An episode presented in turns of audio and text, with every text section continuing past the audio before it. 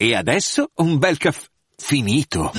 Perché rischiare di rimanere senza caffè quando puoi abbonarti a Caffè Borbone? Prezzi vantaggiosi, costi di spedizione inclusi, tante possibilità di personalizzazione e l'abbonamento lo sospendi quando vuoi. Decidi tu la frequenza, la qualità, scegli tra le cialde e capsule compatibili e crea il tuo mix di gusti e miscele.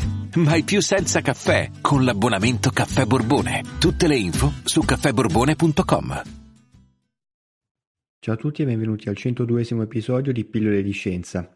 Come sempre, prima di iniziare, vi invito a seguirmi anche sui social, in particolare Facebook, Instagram e TikTok, per poter usufruire di molti altri contenuti come approfondimenti, quiz e tanto altro. Bene, direi di partire con l'episodio di oggi. Si torna a parlare di intelligenza artificiale, ma oggi vedremo una delle possibili applicazioni di questa disciplina così complessa. Si tratta di un argomento molto importante, infatti faremo una carrellata degli usi dell'intelligenza artificiale nell'ambito medico. Va da sé che, qualora non l'abbiate fatto, vi invito come sempre ad ascoltare precedenti episodi del podcast che hanno affrontato questo tema, a cominciare proprio da quello intitolato Intelligenza artificiale. Finalmente, venendo a noi, L'intelligenza artificiale, che d'ora in poi chiamerò AI da Artificial Intelligence, ha per così dire preso d'assalto il settore della medicina, portando con sé una serie di applicazioni che stanno cambiando radicalmente la pratica medica e migliorando la cura dei pazienti. Dall'analisi di immagini mediche alla scoperta di farmaci, l'AI sta dimostrando un potenziale senza precedenti. Sicuramente uno dei campi in cui l'AI ha ottenuto grandi successi è la diagnosi medica. Questi algoritmi possono utilizzare immagini mediche e aiutare i dottori a identificare malattie o comunque anomalie di vario tipo. Un esempio chiave è l'analisi delle immagini radiologiche. Facciamo una carrellata di vari ambiti in cui appunto la diagnosi viene facilitata da questi metodi. Le radiografie appunto e tomografie computerizzate cosiddette TC fanno ormai un utilizzo massivo eh, di algoritmi di AI perché Tramite l'analisi delle immagini si possono individuare polmoniti o altre patologie polmonari. Eh, inoltre, in questo modo, con esami appunto di questa tipologia, possono essere individuate anche fratture o comunque lesioni ossee di varia natura. Anche la risonanza magnetica si avvale dell'AI per fare varie analisi a valle dell'esame strumentale. Infatti le immagini, per esempio del cervello e più in generale del corpo, vengono analizzate da questi algoritmi al fine di individuare tumori, aneurismi cerebrali o altri tipi di lesioni a carico del cervello. Un altro ambito in cui l'AI è veramente molto usata è la dermatologia. Infatti i dermatologi utilizzano questi metodi per diagnosticare malattie della pelle come il melanoma, analizzando fotografie dei nei o delle eruzioni cutanee. Ma non solo diagnosi. L'AI gioca infatti un ruolo fondamentale nella gestione delle informazioni sanitarie, migliorando l'accesso ai dati dei pazienti e l'organizzazione delle informazioni. Ad esempio, può organizzare e analizzare le cartelle cliniche elettroniche, consentendo ai medici di accedere facilmente alle informazioni sui pazienti e prendere decisioni più informate, un sistema di supporto alle decisioni, insomma, immaginate una sorta di cruscotto che il medico ha a disposizione con i dati dei pazienti, ma anche informazioni di contesto, come picchi epidemici nella zona, oppure informazioni sui farmaci, allergeni e così via. Tutto questo può essere anche utile per monitorare le epidemie, infatti attraverso l'analisi dei dati epidemiologici, ma anche altri di contesto, come anche meteorologici, perché sappiamo l'impatto del clima sulle malattie, L'AI può prevedere la progressione di determinate patologie e aiutare gli esperti a prendere precauzioni. Per il Covid-19 tutto questo è stato fatto, tra le altre cose, ed ha aiutato ad esempio a quantificare i vaccini da produrre piuttosto che la preparazione del materiale da inviare in determinate zone geografiche. Un altro ambito molto importante riguarda la scoperta e lo sviluppo di nuovi farmaci Infatti l'AI ha accelerato di molto eh, questo filone di analisi, riducendo i tempi e i costi di ricerca. Ad esempio, per quanto riguarda lo screening molecolare, questi algoritmi analizzano milioni di molecole per identificare potenziali candidati per nuovi farmaci. Ad esempio, c'è stato un contributo molto importante per la scoperta di farmaci per il trattamento del diabete di tipo 2. Anche per la progettazione vera e propria dei farmaci, però, eh, il lavoro, per così dire, dell'AI è stato importante. Infatti, in questo modo si possono addirittura progettare molecole farmacologiche con proprietà specifiche, migliorando l'efficacia e la sicurezza dei farmaci. Questo è molto importante per le terapie personalizzate. A proposito di quest'ultimo concetto, l'AI sta consentendo sempre di più piani di trattamento ad hoc per i pazienti, ad esempio tramite la medicina di precisione. Infatti, vengono analizzati i dati genomici e clinici del paziente per determinare il trattamento più efficace per una specifica condizione. Il caso classico è una terapia genica per il cancro che sfrutta appunto l'AI per identificare mutazioni genetiche bersaglio.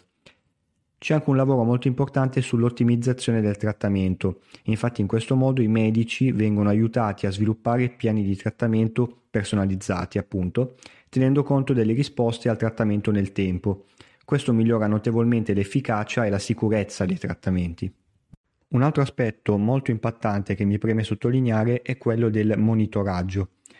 Al giorno d'oggi esistono sempre più dispositivi indossabili che permettono di tenere sotto controllo indicatori importantissimi come la frequenza cardiaca piuttosto che la glicemia.